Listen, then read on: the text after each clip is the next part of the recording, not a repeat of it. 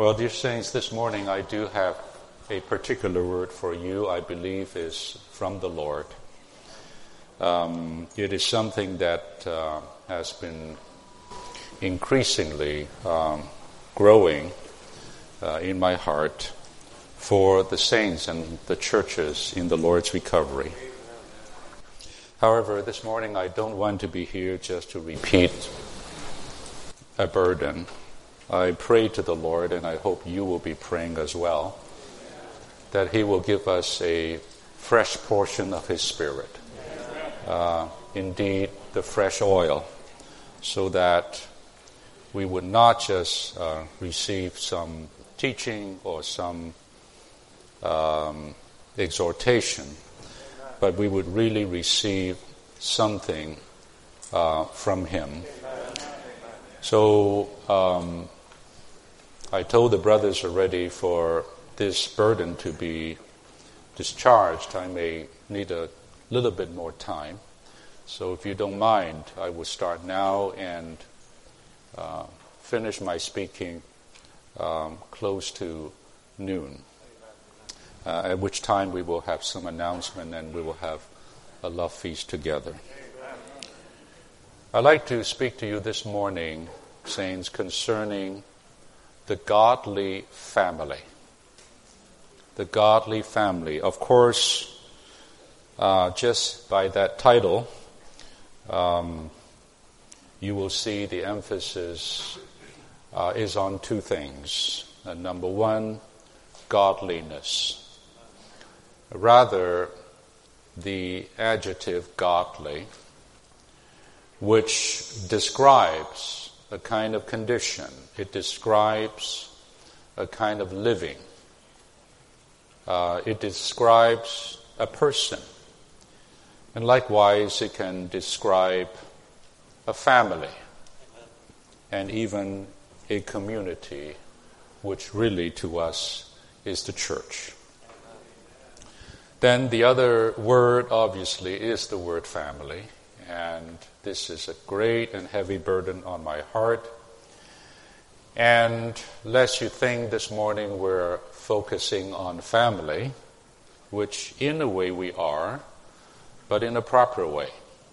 I like to start off by telling you that the family, I'm talking about what we call the nuclear family but more than just a nuclear family of a couple, parents, and some children of theirs.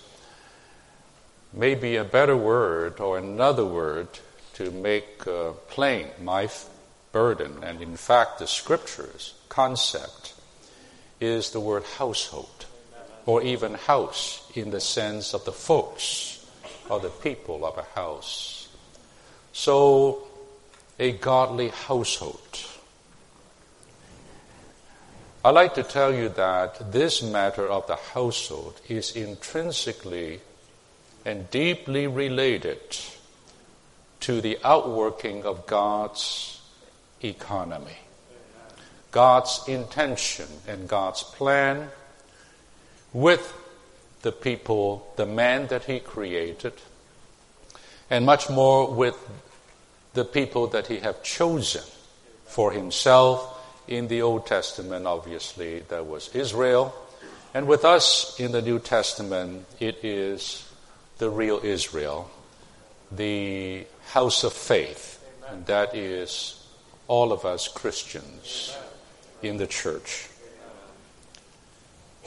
It has to do with God's administrative arrangement.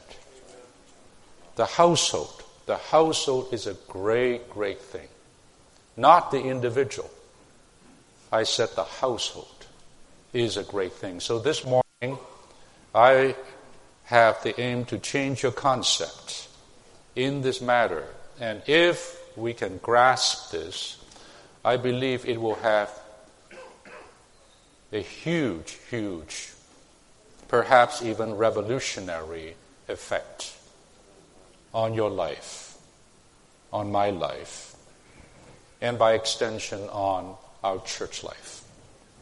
So this morning, uh, I will just uh, read a few verses and uh,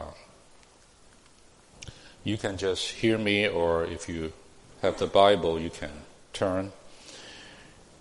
So I'm going to use a particular family, and that is the family of Noah, to make my point. In Hebrews 11:7, we have this verse. By faith Noah, having been divinely instructed concerning things not yet seen, and being moved by pious fear, prepared an ark for the salvation of his house,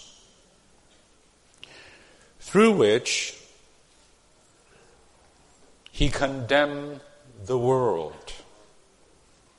And that is, listen, through this house salvation by means of the ark. Actually, Noah condemned this age, or that age that he was living in. As we remember in Genesis, that was an awful age.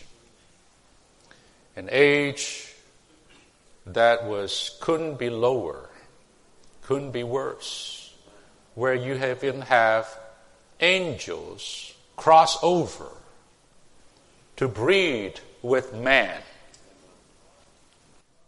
to beget giants and Nephilims, altogether offending and violating God's natural law.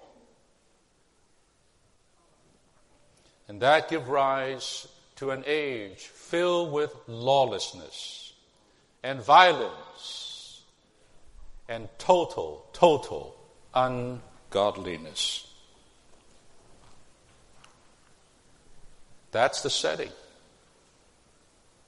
And in some sense, I would say the age we're living in now today absolutely reflects that. If you do any kind of study, or if you are like me, an observer of the world situation, of our culture in this country, I think you would agree with me.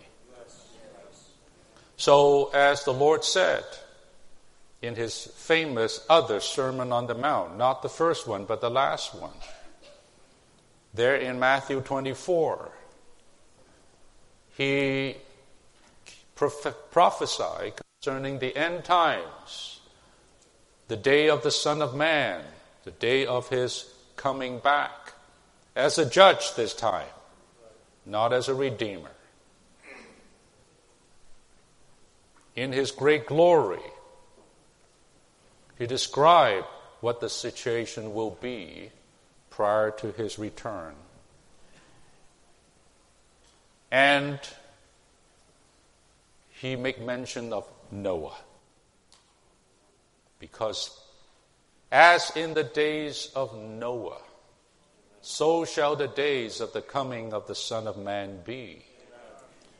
Where man is given to eating and drinking, marriage and being married. He described that age. And he said, What?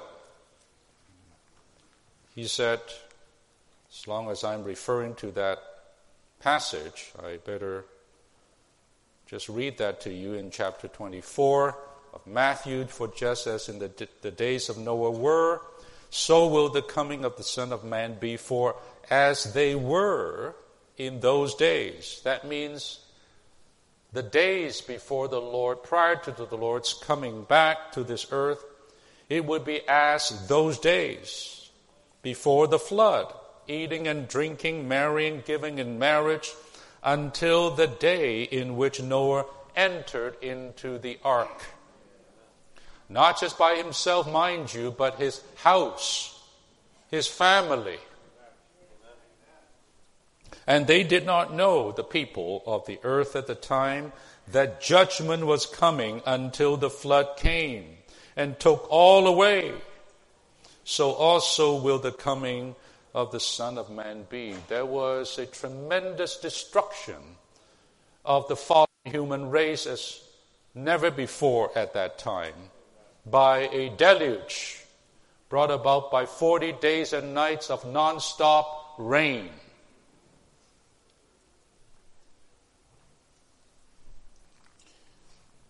Brothers, I like to tell you that another day like that day is coming. This time, not with water, but with fire. More severe. In those days, I don't know how many people on the earth. Today we have 7 billion across the earth. What will that scene look like? Of destruction, of judgment. I can hardly imagine. But this word, as it is promised by God, will take place.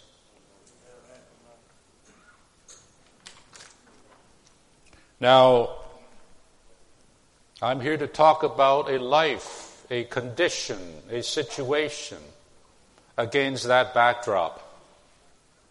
And that happened to be how we Christians should live. And not only we Christians as individuals, but our families, our households. That's the emphasis here with Noah. All its souls enter into the ark and we're saved and pass on to a new age. Of course, again, Noah's story tells of the termination of one age and the start of another age.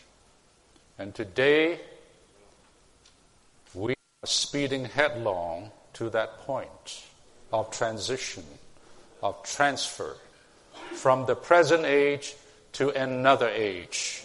That would be the age of the kingdom.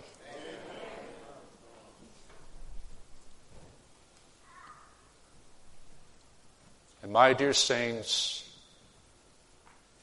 will you have an ark? Will you and your family be in that ark? To survive that judgment and find yourself in the presence of the Son of Man, who is the King of his kingdom in the coming age. Now, so let me finish that verse in Hebrew, through which he condemned the world and became heir of the righteousness. He became an heir of righteousness, which is according to faith. And again, my dear saints, in the new age, in the coming age, we should be heirs, joint heirs with Christ, to receive a reward. In fact, elsewhere it is promised a crown of righteousness to those who love his appearing, as the apostle did. This all, may I say, is to quote the verse, according to faith. This morning, I'd like to impart this faith into you through the word of the faith that you and I, living in this corrupted and lawless situation, we would really be people of faith. We believe in the unseen. We believe in a future that we can only speak about. We hardly can prove it. But there was Noah, this crazy man, building this shoebox called an ark. It's not a sailboat, it's not a powerboat. It's a shoebox that floats. And he did it on some mountain. Crazy. He's a nut. And it took hundreds of years to build it. Who knows? But he did it by divine instruction. Sometimes I look around, I say, I am crazy. I mean, compared to the world. What am I doing here? You know, this recovery thing, this church life, this Jesus thing. Maybe I am crazy. Well, I'd like to tell you 50 years ago, I came into the Lord's recovery. Exactly 50 years ago, 1969. I'll tell you, I start doing my crazy thing. And that is, I started to build the ark. 50 years later, standing here in front of you, an older man, I'd like to tell you, I'm still building that ark. Amen. Not just for myself, but for my family, Amen. my children, my son in laws. And I'm now still building because I have a few grandkids, I'm building it for them. I want to make sure they will all come into the ark with me and be saved. I want to make sure that my house is a godly one. So I turn to another verse in 1 Timothy. You all know one of the themes of the three books of 1st and 2nd Timothy and Titus is in fact godliness. Godliness. Now, let me talk to you about what godliness is because we may have different ideas and different understanding. Godliness, which describe a certain godly condition, is not what we traditionally think, and I would not say that thought is entirely incorrect. But surely it is not up to the standard of Scriptures. Godliness is not just a condition of devoutness, of piety, you know that word, or even of a kind of spiritual state of, you know, a mature state of spirituality. It could have some expression in, that, in, the, in these things, but not, that is not central. This morning, I want to tell you what godliness means. What is to be godly? Because this word is based on just this word God. God. It's all about God. And God's purpose even in creating man with Adam and Eve,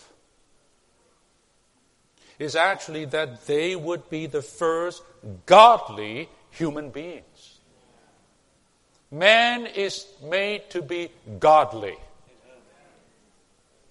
God become man, that man may become God. Right there, right there. This deep thought of God's full salvation and God's economy is to make man God. It is to make man not just manly, but godly.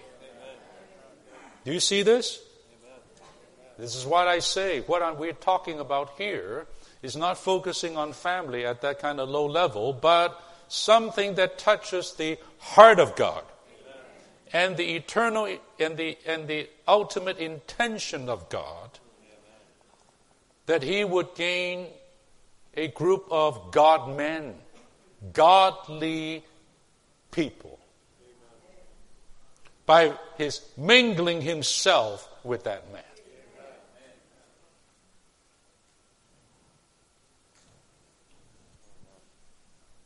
So, this morning I would say this is godly. Godly, or if a person is godly, or something is godly, or a family is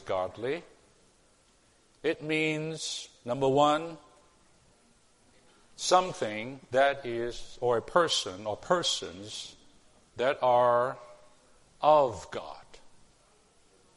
You're of God. You came from God. Your source is God. Aren't you godly? David, aren't you godly? Don't, don't be so, so humble. Aren't you godly? Aren't you from God? Aren't you regenerated? Didn't you receive the life of God? So you're godly. So don't, don't say, I have not attained to godliness. Maybe, but you are godly. Everyone in this room, aren't you godly? Stand with the fact. Number two, that means you are for God. You're not for anything else. Since you're from God, God being your source, and God really imparted Himself into you, then you are a man for God. Your future is for God. Your life is for God. Your marriage is for God. Your household is for God. Your career is for God. Your living in LA is for God. My living in Irvine is for God. I have children, grandchildren for God.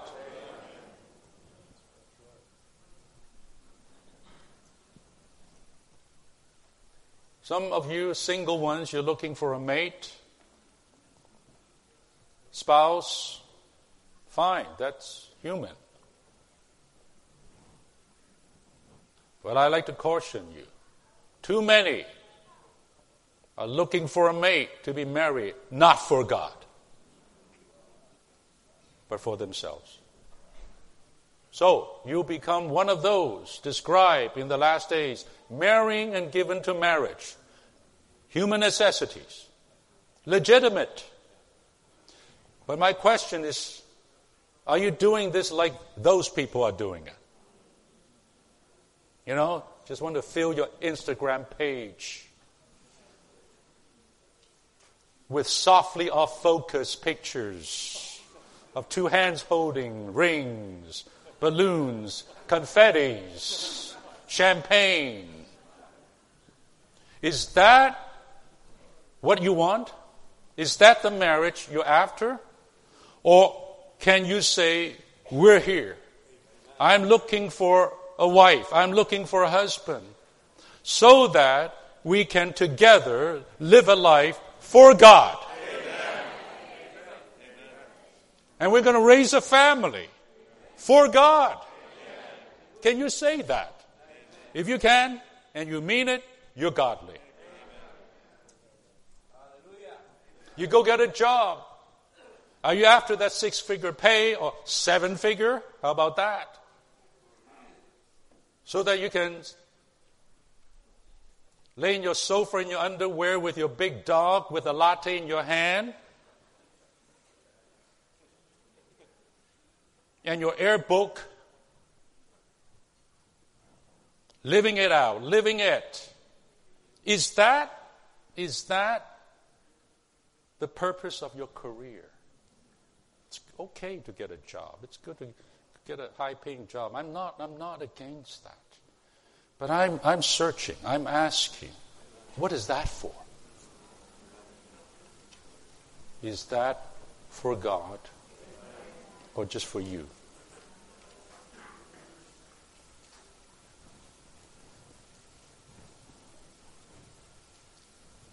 Number three, to be godly means in God. In God. That means you're one with God.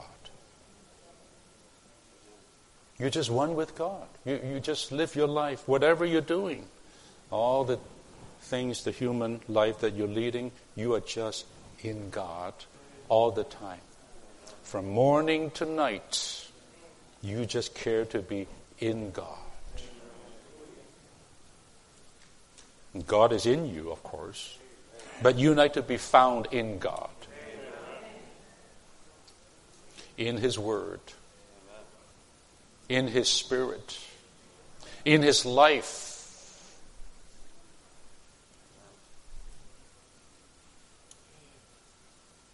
You just mingle with God. Number four,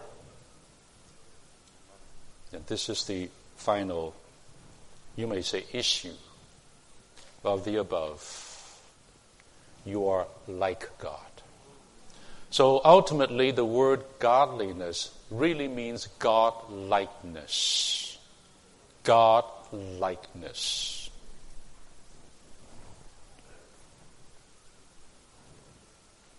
One who expresses God.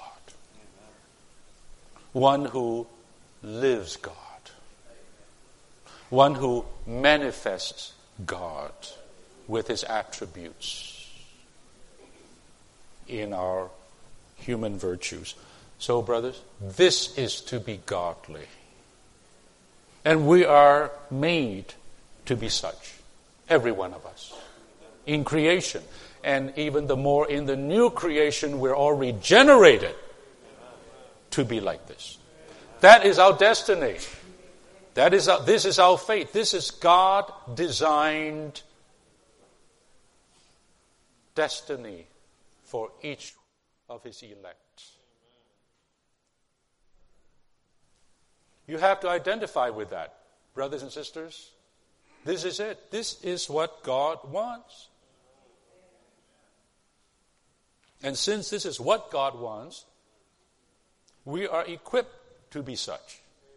Don't, don't say, I cannot make it. By faith. Remember Noah? By faith. Even this morning, as I'm speaking in your heart, tell the Lord, by faith, I am godly. By faith, I will be godly. Now, in 1 Timothy chapter 3, he says, Confessedly great is the mystery of godliness. Before that, the verse says, you know, Paul talking to Timothy, I write that you may know how you ought to conduct yourself in the house of God. Not just, really, not just Timothy. He said, one, how one ought to conduct himself, himself, that means all of us, in the house of God, which is the church of the living God. You know, this God that we're talking about is living. Our God is living. the pillar and base of the truth, and followingly, he said, and confessedly, great is the mystery of godliness. So now we're talking about God's heart uh, in a more expanded way, and that is God not only wants one godly person, you know, a single, solo, godly man or woman. God is after a community. God is after a corporate godliness. He's after a go- corporate godly community. And that is the house of God. That's the family of God. The church of the living God. So today, what is the mystery of godliness? Mystery of godliness simply is Christ, the first true God man, the first real godliness in living color, you know, lived out, walking, moving, breathing, eating, sleeping, but godliness all around him. He is just the walking godliness as a model, as a prototype. But through his death and resurrection, this godliness became a spirit and came into us. Am I right? Amen. To make us an extension of that godliness, an enlargement of that godliness, so that each and every one of his member would be godly members.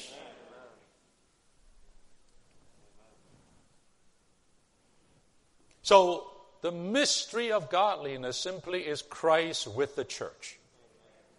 Christ with the church is today's godliness. This is where you find godliness and godly living. But of course, we know the church failed. The last 2,000 years, godliness was not there. In terms, in, in, in, in place of that, it is ungodliness. And it's not only pervading the, the world, the so called secular world, it filled the religious world with ungodliness and unrighteousness. Am I right? And unholiness. This is Christendom in general. What are we doing, my brothers, in the Lord's recovery?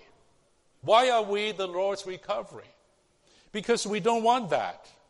We want to come back to the beginning. We want to come back to the heart of God. We want to be the church, the real church of the living God. We want to be the godliness on the earth today. That's the commission to the Lord's recovery. We're not here to play a better church. We're not even just be here to be more spiritual Christians. We, our aim is to fulfill God's original intention when He produced the church. When the Lord died on the cross to create the one new man, we're coming back to that. That's our calling. That's why we're in the church life, in the recovery today. But I want to just point you to the fact this godliness is a mystery. You, you just, it's not, you just, it's mystical. It's not material. You know, you look at here, you know, this green old hall, a bunch of people look that look like this, and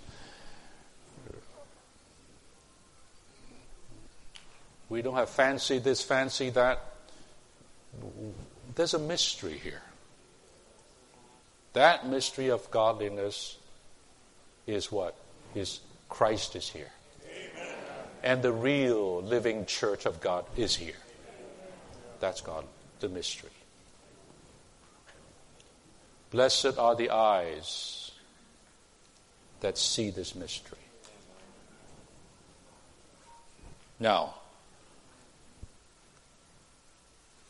I have to say something about this godly living before I move on to the family, which is my really my the thrust of my burden. But I have to lay out the context. I have to uh, build the case, as it were. So today, my brothers and sisters, I hope this is clear. What are we doing here in the church life? we're here to live a godly life with Christ and as the church. Very simple way to know the meaning and purpose of your existence today as believers in the Lord's recovery. Now, then I would like to tell you that today our with, with this in view, our living, our living is of utmost importance. So how should we live? You know, this famous thing. How should we then live, right? You know, these kind of great philosophical question every age. I'll tell you, I have the answer. I'm not boastful, I'm just telling you I have the answer from scriptures. How then I should live? I should live simply godly. Now, godly is an, not an an adjective here, it's an adverb, right? I'm here to live godly. Sisters, what are you doing? Cooking, raising up children, taking them to school, going grocery. That's not really what you're here for. You do those things, obviously. You must tell people, I'm here to live godly. Same thing with the husband. Students, you go to school, you go to UCLA, CSUN, whatever, you're getting a degree. But really, you are here primarily to live a life, a godly life that pleases God, that is well pleasing to God. So here, Paul talks about in 2 Timothy, and indeed, all who desire to live godly in Christ, Jesus, will be persecuted. Now, that doesn't sound good. Well, it's simple why they're persecuted because the whole world is ungodly. And they hate godliness. So they persecute godly living. But I'm here, I want to draw your attention this morning to this word, and indeed all who desire. Desire. Now, if you identify with the purpose of your life, as I have described, then there needs to be an intentionality. There needs to be an intention. You cannot be wishy washy about this. You cannot be passive about this. If I am made for this, I intend. I intend. So, this word desire in Greek has the meaning of determined. This is like decision time. This is not maybe I'll be godly. I wish I'm godly. No, that, that's not good enough. Anyone who determined to live godly. I like to challenge every saint in this room to make that decision if you have not done so. 50 years ago, I made it. I'm still sticking to it. I decided to follow Jesus. I decided to be in the church life. I decided to serve the Lord. I decided to adopt a lifestyle that is anti age. I made that decision. And you know what? You know, they say, you know, don't make New Year's resolution because the next day you'll, you, you, you'll fail, right? You, you break it. But uh, this morning, I invite you to make a deep resolution, not just for 2020 or whatever, for the rest of your life. Make it. Don't say, I cannot fulfill it. Someone in you can fulfill it. You have to make it, though. You have to make it, though. Let your life be full of intention, full of purpose by your determination in how you live. That is to live godly in Christ Jesus. I even invite you this afternoon to do this. After this message, after the love feast, you go home. On your way home, when you're back home, take a time to repeat this resolution, to utter this resolution. It's not a small thing. It's not a small thing to make a determination.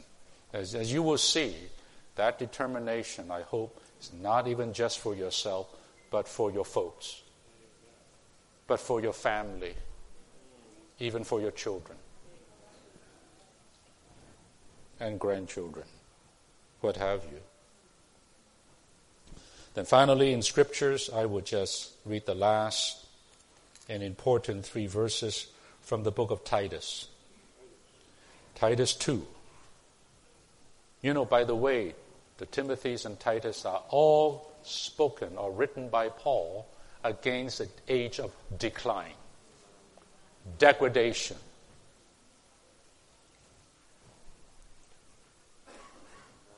And backdrop of ungodliness. So he said, For the grace of God, this is chapter 2, verse 11. For the grace of God. Don't you praise the Lord for the grace of God? Amen. You know, how, okay, okay, I'm, I'm jumping ahead. How did Noah do it, make it? You know, to stay so crazy. You know what I mean? How, how, how did he do it? Was he Superman? Go back to Genesis. And Noah found grace in the sight of God. There's almost a full life study message on this matter. The only way that Noah made it after hundreds of years, you know, he lived hundreds of years, sticking to the divine instructions to live that way as an anti testimony was because he found grace in the eyes of God. And today we have a wonderful verse, verse also in Hebrews. Let us all come to the throne of grace and receive mercy and find grace. Brothers and sisters, don't say, I cannot make it. There's a throne of grace in the heavens that is joined to your spirit. Come to that throne. That is grace dispensing throne. Receive mercy and find grace for timely help. How do we live godly? By grace. Grace means the Triune God being everything to us, supplying us, even doing things that we cannot do in us.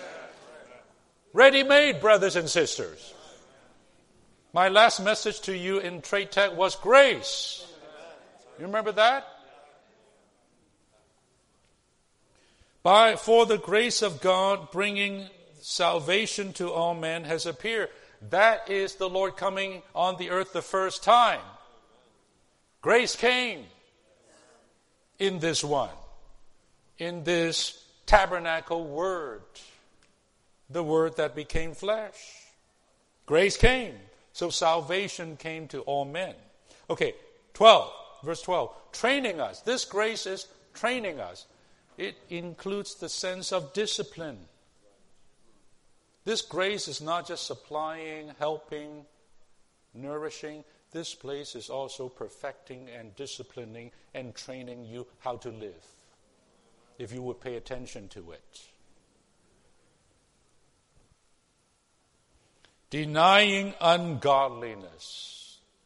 My brothers, today we are a living, we should be a living testimony of denying something.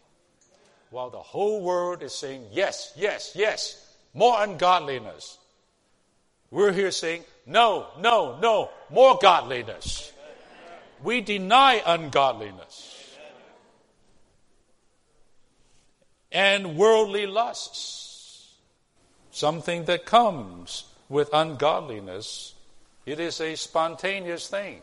Where there's ungodliness, there will be worldly lusts, all manners of them. You go to 1 John, you'll find the definition. The world, that is the lust of the flesh, the lust of the eyes, and the what? Huh? And the vainglory of life. These things. And those who are in these things do these things. Will not last. But those who do the will of God. Am I right? That means those who are denying those ungodliness, they will abide forever.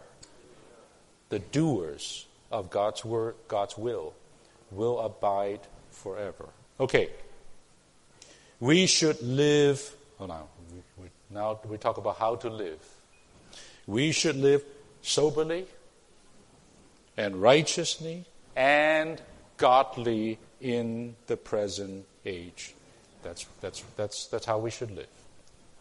Soberly, because today the whole age is befuddled, drugged. All the craziness of things pervade now conveniently through the internet, pushed to you whether you like it or not, on a 24 7 basis. It's making you unsober. Look at the craziness in Washington, D.C. right now. Unsober. These smart people, well educated, highly accomplished people, is in an unsober mess.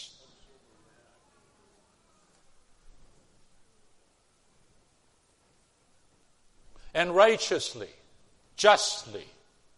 That means not unrighteously. The present ungodly age is characterized by unrighteousness. You know, you, you look everywhere. I don't care, it's political realm, uh, commerce realm, medical realm, even philanthropic realm. How about that one? Full of unrighteousness. And godly. Brothers and sisters, we should live godly in the present age. And I described that already. The present age. Next age, it's another matter. I'm talking about this age. That's how we should live. 13. Awaiting the blessed hope. At the Lord's table this morning, we say, right? We do have a song on the Lord's table hope to fill our daily living.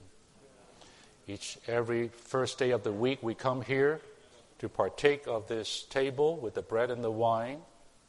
We're here eating and drinking till He comes. I'll drink this cup with you in my Father's kingdom.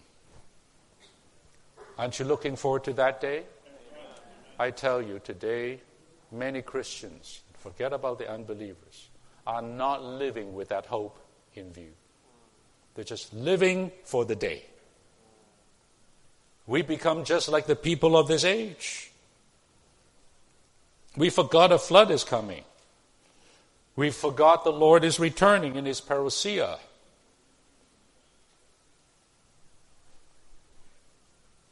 We forgot that this is not the kingdom. We're not in the right kingdom.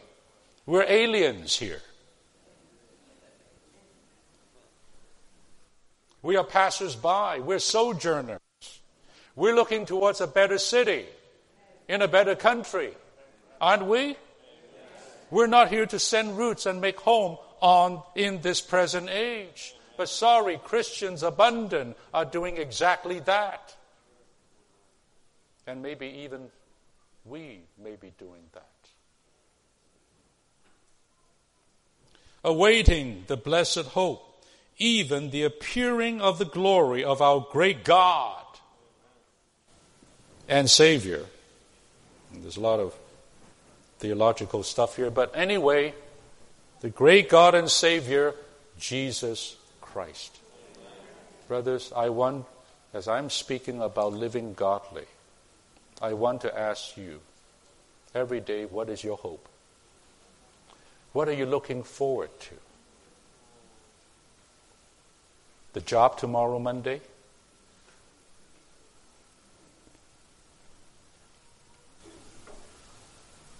What, what is your hope? That will determine how we live today. I'm afraid, even in the recovery, we have lost that hope or we neglected that hope. Our hope is single it's the hope of glory, the hope of the Lord's coming back. The saints of old, Sister M.E. Barber wrote hymns. Since Bethany, you have departed. Those are godly people who, on New Year's Eve, say, perhaps Watchman, walking with Watchman, as we turn this corner, the Lord will be there waiting. That's how they live. No, what are we living? Just like other people. We, the hopeful, live like the hopeless. At least we style ourselves in our living as if people with no hope. The no hope people are in Ephesians 2. They are without Christ, no hope in the world. Describing the children of disobedience. Now, I must come to my burden with the remaining 30 minutes. I hope the brothers will give me the grace. Give me the 30 minutes. Now, the point is, brothers, not only a godly life lived by you individually. That's important, that's basic. But in the story of Noah, in the type picture of Noah, we see not only a man through his godly profession and godly life made it to the next age successfully, avoided the judgment. He was surely a victorious one and a true overcomer. But seven souls followed him.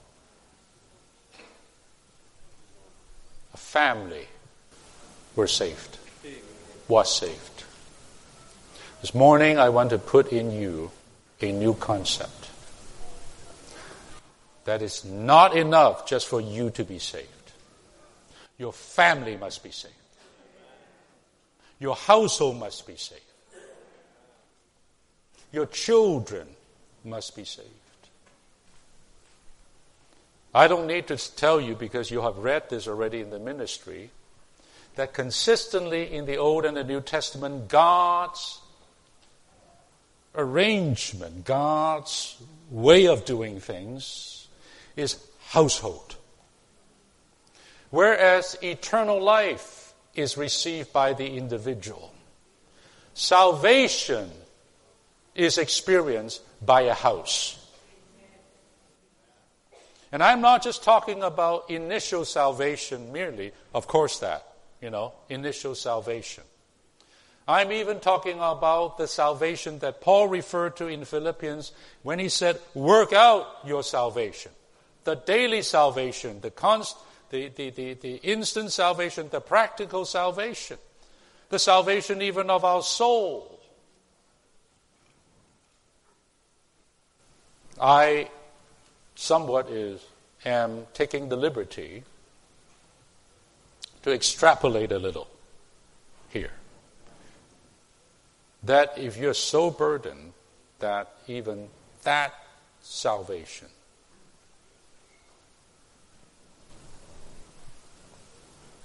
would be shared by the folks in your family, by your whole house. Now, here I don't have the time. I need actually a whole conference to instruct all of us concerning the whole Old Testament. I will give you charge after charge, charge by Jehovah, case after case in history of familial salvation. It's actually almost God's way of dealing with man. It's by household. Recall, he said, those who love Jehovah, that household will be blessed to a thousand generations. It's by household.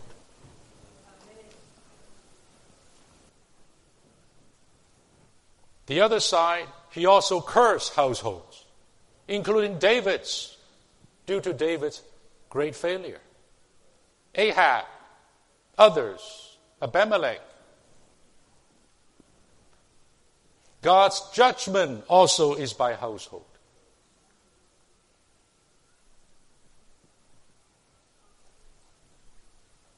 So Jehovah with Israel charge, and we're going to be in Deuteronomy this coming training. That is a re-speaking by old Moses, charging. Don't let your children forget. Tell them what happened, how Jehovah brought them out of Egypt, how they brought them through the Red Sea, how they give them manna, how they give them the living water, how they Jehovah protect them, how so that when they enter into the good land they will not forget. He said, "Put the law on their hands, put it on your doorpost, put it on where you go in and out, you sleeping or you wake. You tell your children about these, lest they forget." Because God intend not just Moses' generation, nor even Joshua and Caleb's generation. He wants generations of Israelites for himself. He wants them all to be saved. And of course, we know the sad story that didn't happen. Israel was a peculiar treasure to Jehovah.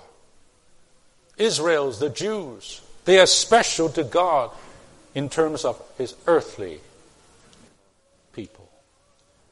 But my brothers and sisters, we are the true Israel. We are a peculiar treasure to God. And you have to identify with that.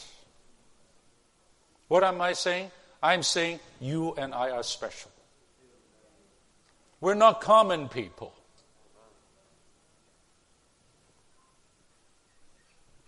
We've been marked out by God. We've been called by God. We've been separated in our mother's womb by God for Himself. We have a different outlook. We have a different goal in life. We're different.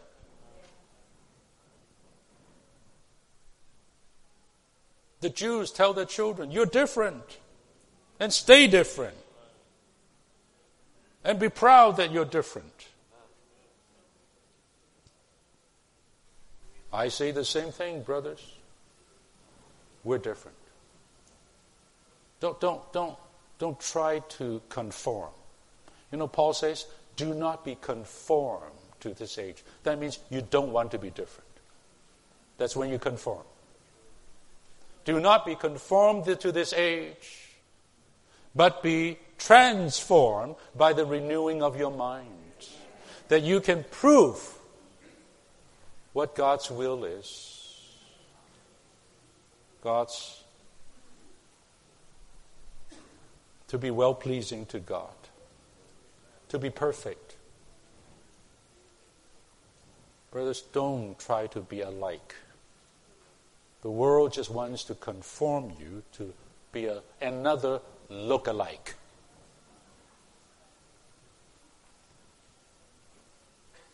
I'm not saying be weird.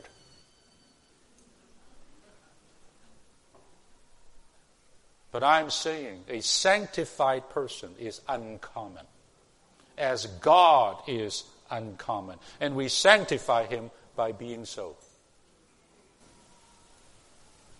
By virtue of who is living in us and the life and nature that we partake.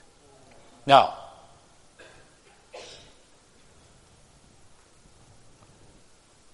our Christian church has a great failure in the last 2,000 years, and that is the loss of the succeeding generations. The loss of children.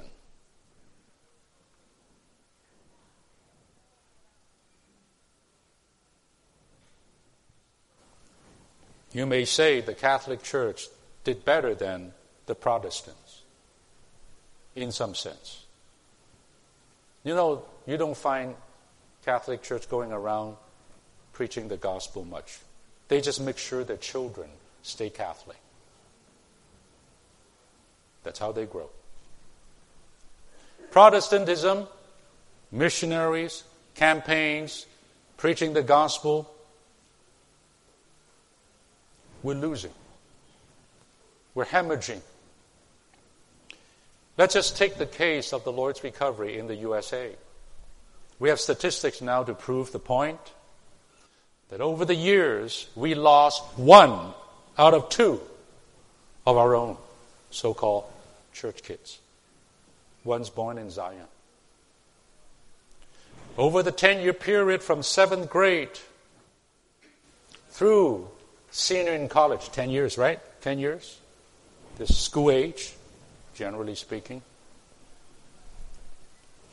Children, not likely, because they're under their parents. They just have to stick with the parents. They couldn't make a living, right? They, they need food, so they stay with their parents. But starting with that age, 10 years, roughly in the first six, we lost one out of every four by the end of the fourth year, we lost one of every two.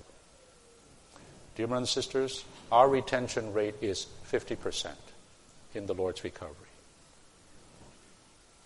When we first, Brother Lee first came in the 60s to the LA, we hardly have that many children. It was the first gen. There's some, but you know, little kids and so on. But 70s, 80s, the years rolled on. We started have second gen. We started to have, you know, our young people's work really didn't really, really start until the 80s. You know, Summer School of Truth and, you know, all that. And now my heart is way down, weighed down, because I'm looking at a big generation among us that is populating the church life called the millennials. Some of us, like me, we're a little older. We passed a certain stage. But I'm looking at the millennials. How about you? Are you going to repeat those statistics? Are we going to keep on losing one out of every two in 10 years? Will some of them be your offspring? So, my message is urgent. My burden is heavy.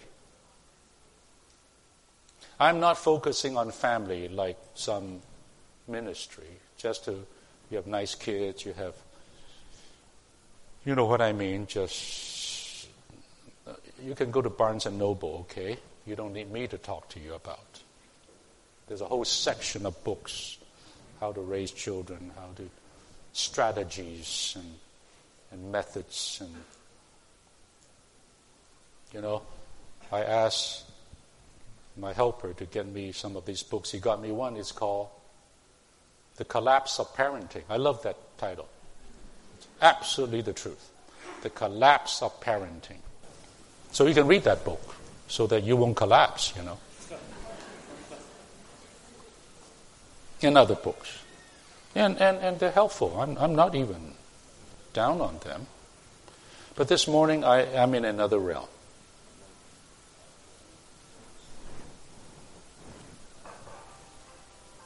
Brothers and sisters, you have, especially those of us who are, who are parents, you have to be like Noah.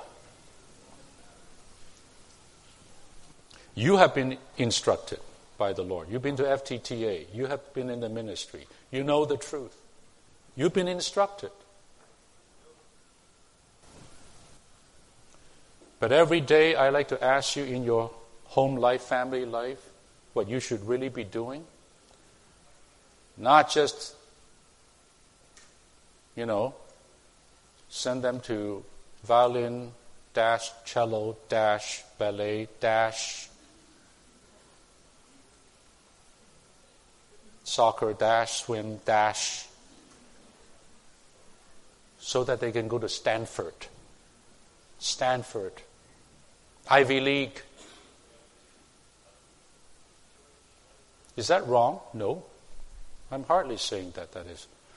I am not in the realm of right and wrong. I'm in the realm of godly or ungodly. Different realm.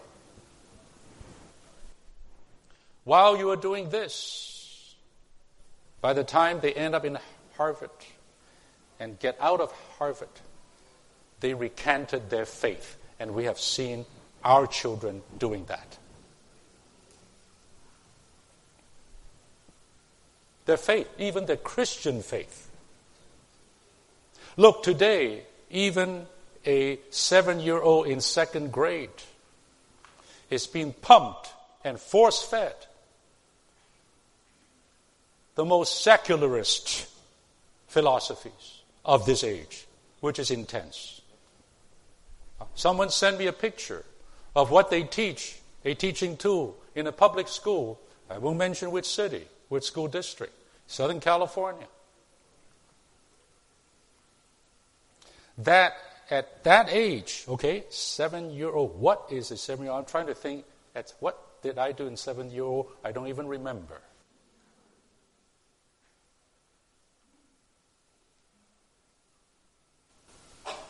I was probably just some goofy, naughty kid, you know?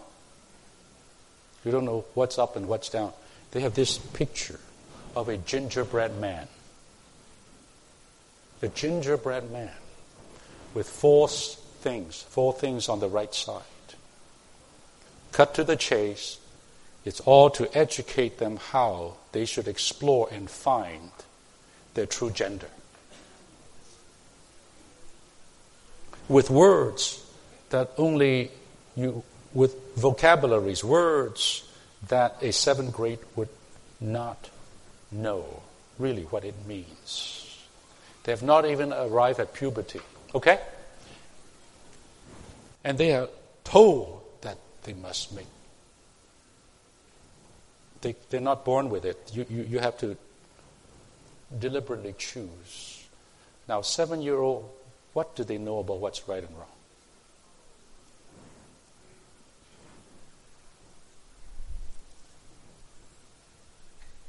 This is the state of California. You know what I call this? You know what I call this? I call it psychological molestation. Not physical. You can molest someone mentally. This kind of stuff for a little kid. It will do something in their mind for life. And so they grow up, grow up, junior high, high school. By the time they're junior high school, they are like successfully brainwashed. That's the age that I'm talking about.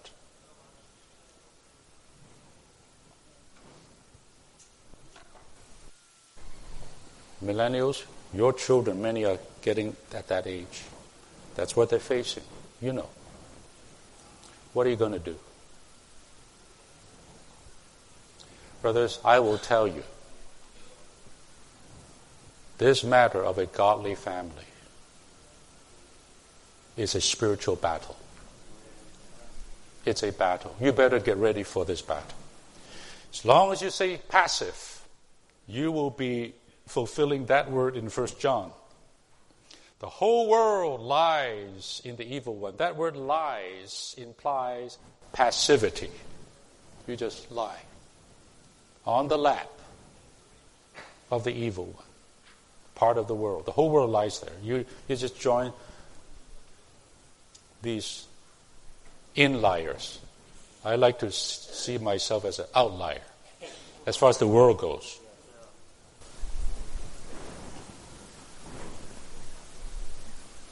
Passive. You do the same thing with the kids. People do this, you do this. My, isn't this world progressive? Huh? I mean, I mean, we're, we're not, we're not in the Middle Ages, aren't we? We're not in this kind of old, 1500 years old documents. What, what is this? This is old stuff. This is not modern. This is, you, you're bringing us back to that? I'm afraid even the parents are brainwashed slowly. Especially a lot of immigrant parents. You don't know the United States. You know what you don't know what is going on. All this is post World War II. The seeds were sown earlier in things like I'll tell you, saints, secular secularism by definition is anti-religion. That's what what does secular means.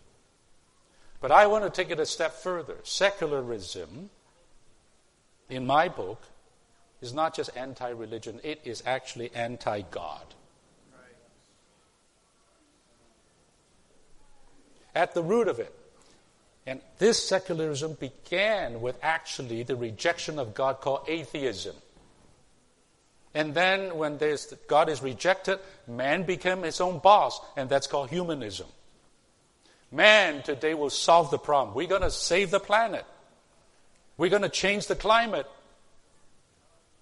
We're going to improve the society by this ism and by that political ism.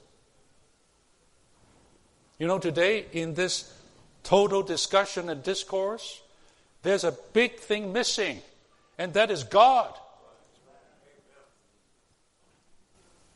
There's no thought that this world is going to be rolled up like an old garment and cast away. I'm not saying that we should not do good. I'm not saying we should not human, be humanitarian. I'm not saying that. But I'm saying your perspective, your view. Are we just like everyone thinking to do some good and, and, and, and, and be good people? Brothers, there is a scene behind the scene. Now, my point is, what are you doing about that? Noah did something. Noah did something. Crazy man. But he saved his family and, in the process, allow God's line of human life to extend, to continue, for the fulfillment of God's purpose. Now, either you think that is an old oh, fable that is, you know, these are just, you know, old Jewish fables. Or even this whole Bible is just fairy tale. You can believe that. A lot of people believe that. Or just a great piece of Elizabethan literature, especially if it's in King James English. Or do you really believe this, brothers? Do you really believe this is the Word of God? I challenge you. Every jot, every tittle. And what is said there about the future will be fulfilled. Now,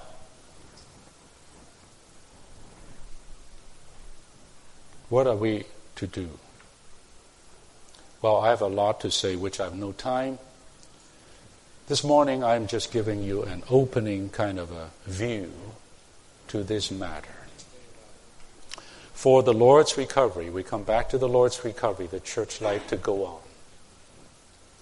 Even if we don't gain anyone from the campuses, even if we don't gain anyone from the community, if we just gain our own children who are the first and topmost gospel candidate.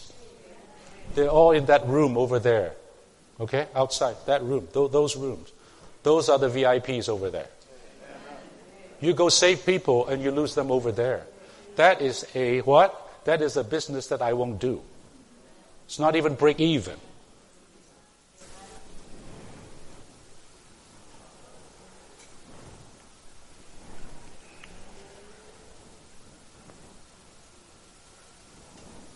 Single ones, I start with you. You're not married yet. You're looking to be married. I speak a word to the brothers.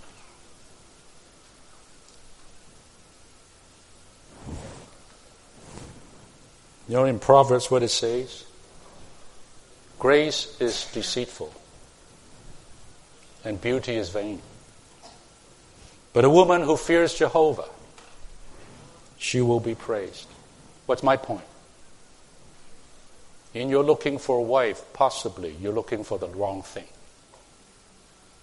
You're looking for beauty. You're looking for smarts. You're looking for cuteness, whatever that means.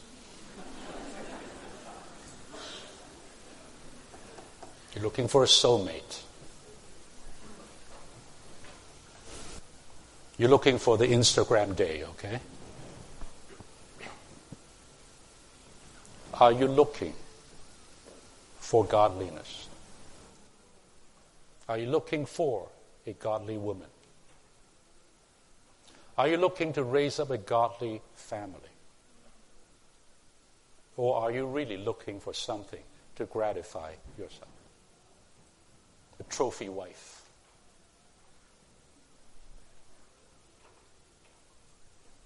I wonder sometimes this is why some brothers don't get married.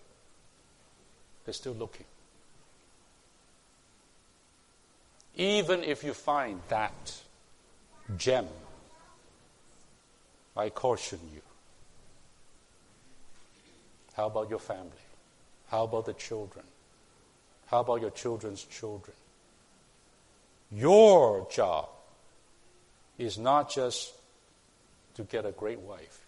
Your job is to raise up another godly family on this earth to fulfill God's purpose. Generations after you have passed. When you're in your deathbed, are you going to think about how much money you make, you made? What legacy you have left behind?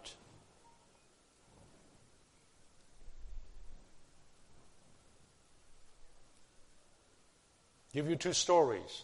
I'm sorry, brothers, the time. One story, George Cutting. Remember, you know George Cutting?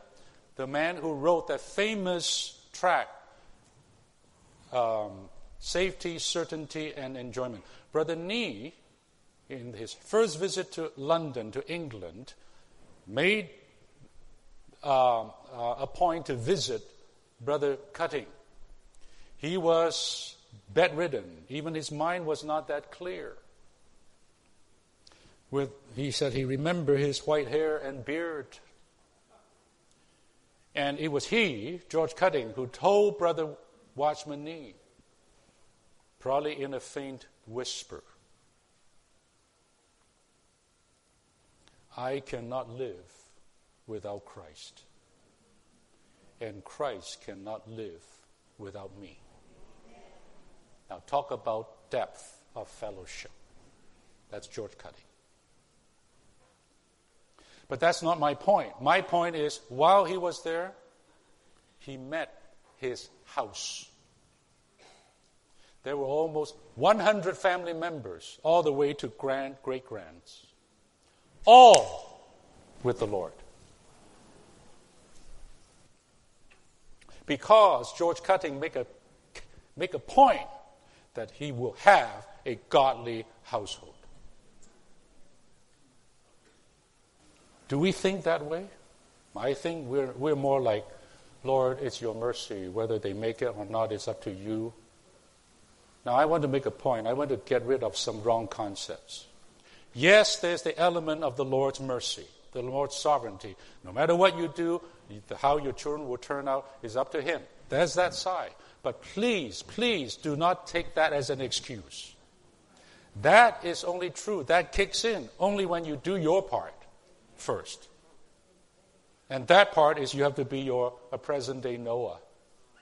To make sure all your children are saved for the Lord. And even going on with the Lord.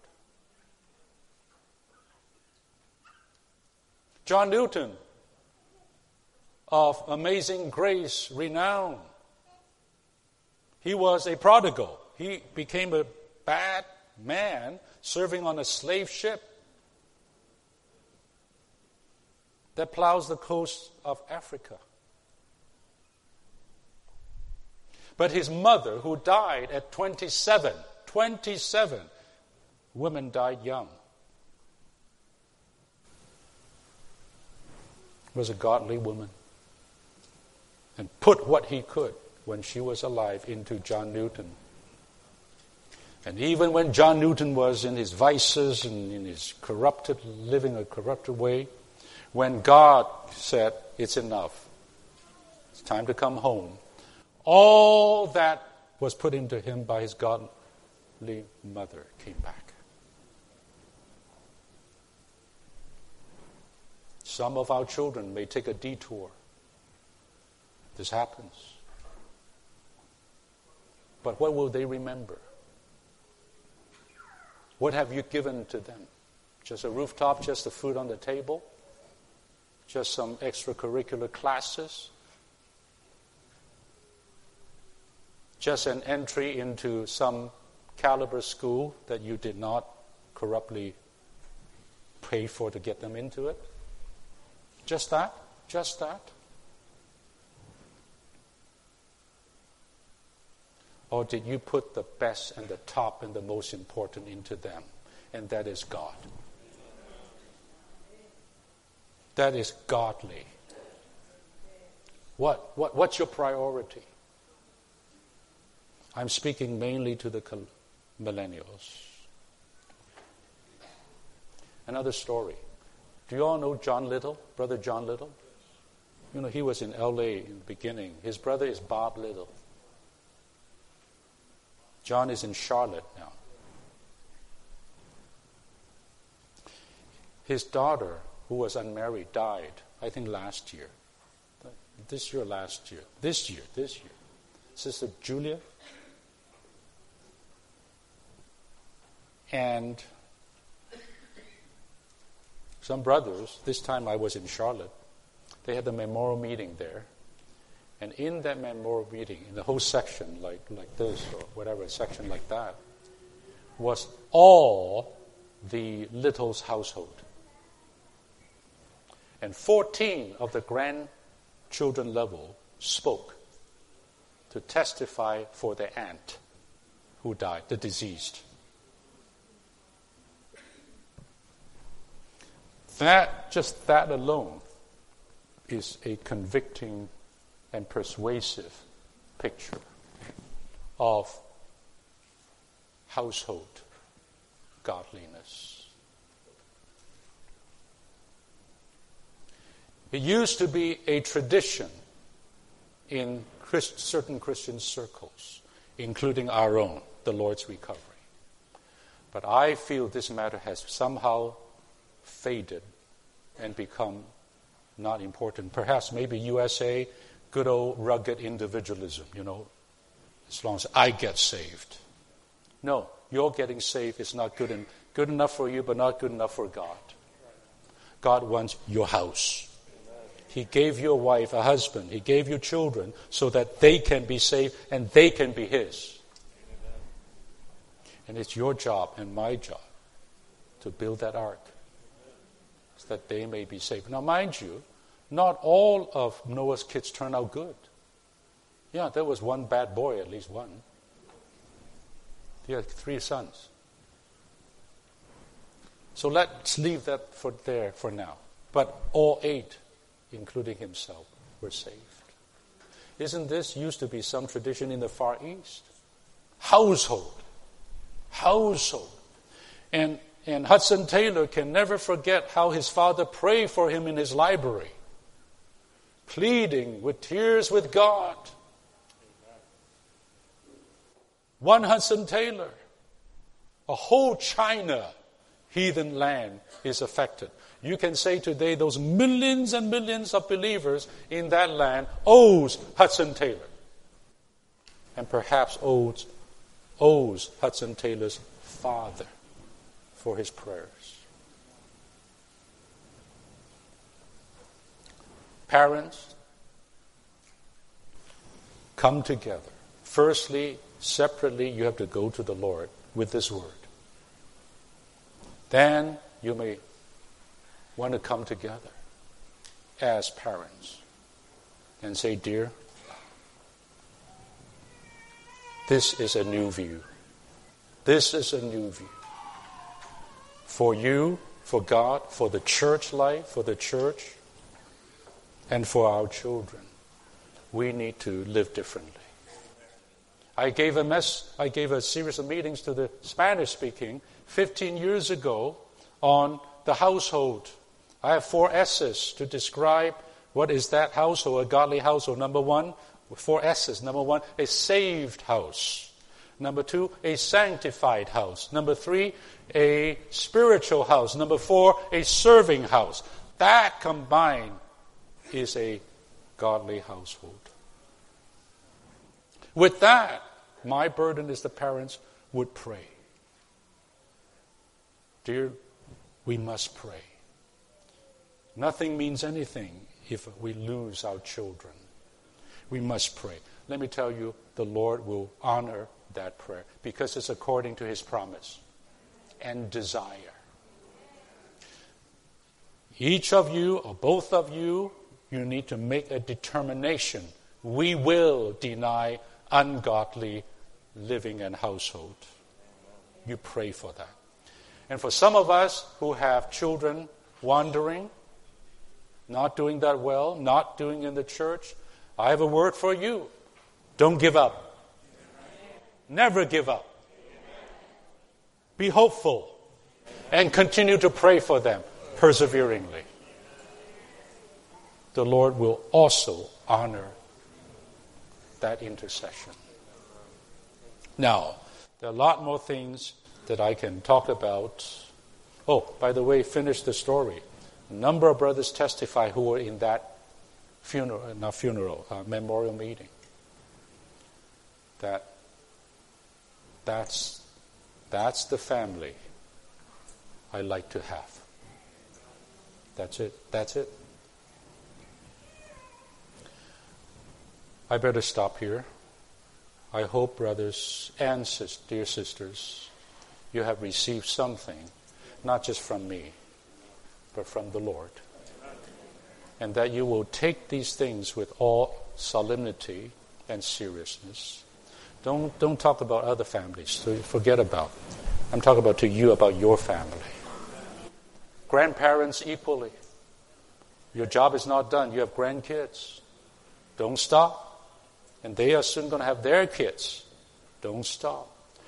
Let your whole generation enjoy a heritage of God and become a godly clan, a godly household, a godly family. To replenish the earth and subdue it. I tell you, even if we gain nobody from the outside, if we retain our own as godly, we will grow marvelously. And when you have families like this, your household, if it's an open home, godly, it will attract the students, attract the new ones. Because today, at the bottom, everyone is looking for this. I end with this. We did a survey, the brothers in Austin, Texas, a year ago, just asking the freshmen they're newly contacting Write down all the ills, all the problems, all the challenges of your generation. Please write it down in order.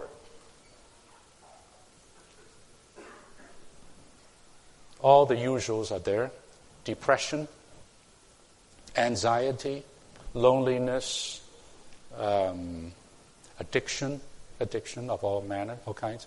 But none of them is the first list, number one. These are Generation Z now, okay? Guess what is number one? Broken homes. This is USA. Over 50% of every marriage today ends in divorce. And in the church life, we're now not immune to that trend. I don't mean 50%, but compared to where we were before. Marital situations abuse in families. Don't think in the recovery, we don't have it. But I consider that shameful. Not that I'm better than anyone. I speak for the Lord with a heart for his recovery. Brothers, let this morning's meeting be a turn. Amen? Amen? It's not about me, my burden. It's about you and your family. It's about God, His purpose on this earth. Let us have some prayer with each other with this word. And do remember to take this this week to pray and consider. Okay, amen. Let's pray.